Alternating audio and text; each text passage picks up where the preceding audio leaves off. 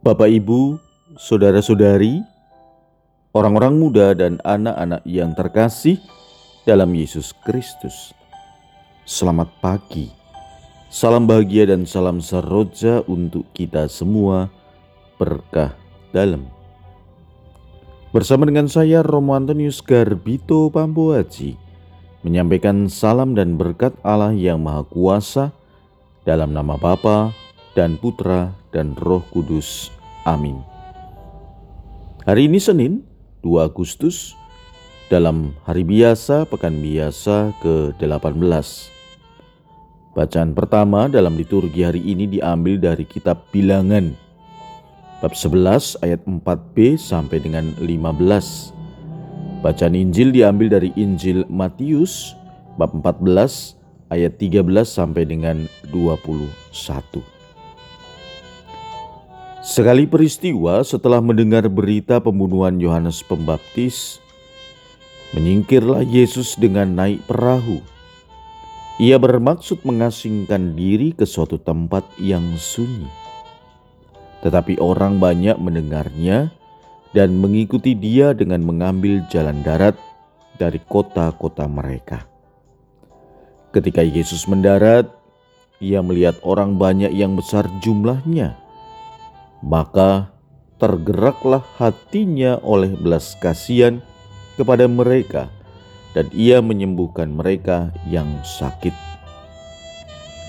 Menjelang malam, para murid Yesus datang kepadanya dan berkata, "Tempat ini sunyi dan hari sudah mulai malam. Suruhlah orang banyak itu pergi supaya dapat membeli makanan di desa-desa."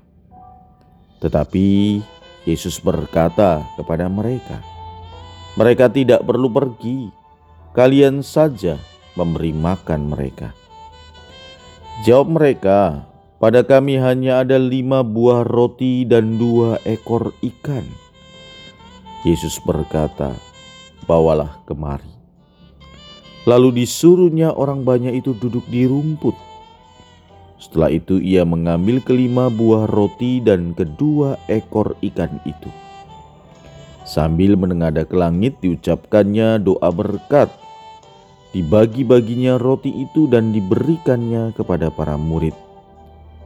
Para murid lalu membagi-bagikannya kepada orang banyak. Mereka semua makan sampai kenyang.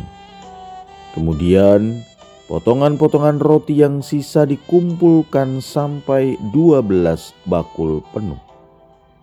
Yang ikut makan kira-kira 5000 orang pria, tidak termasuk wanita dan anak-anak.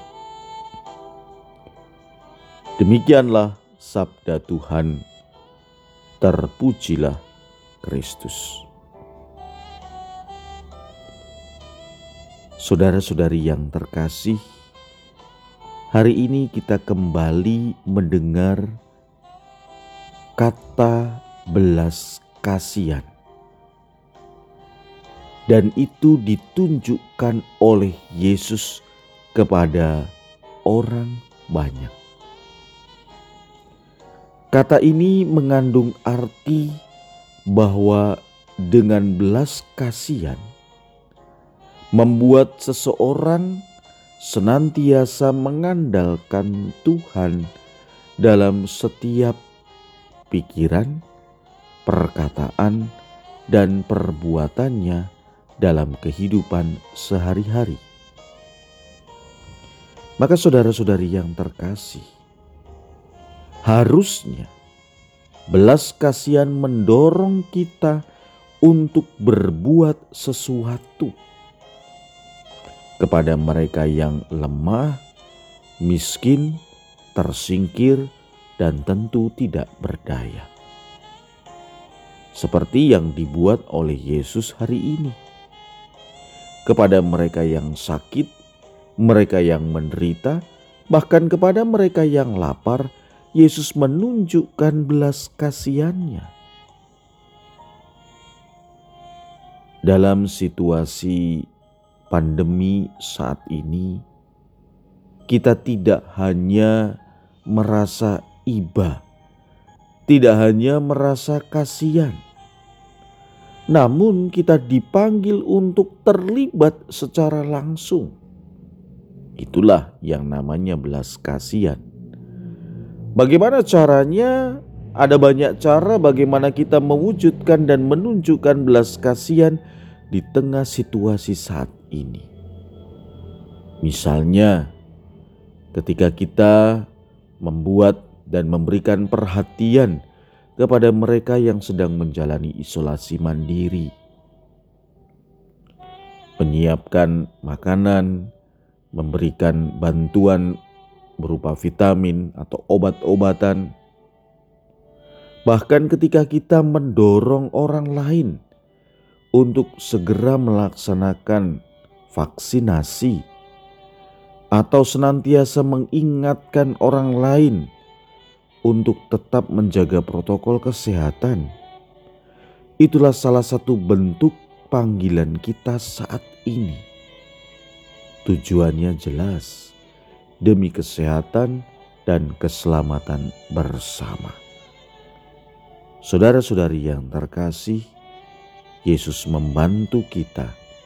Yesus menolong kita Ketika kita berbelas kasih, maka Tuhan akan akan ikut serta dalam rencana dan kehendak kita. Marilah kita berdoa. Bapa yang kekal, kami mohon berkat-Mu untuk kami, agar dalam situasi saat ini kami sungguh terpanggil untuk mewujudkan belas kasih kepada sesama. Semoga kesehatan dan keselamatan terjadi pada kami semua karena belas kasih-Mu.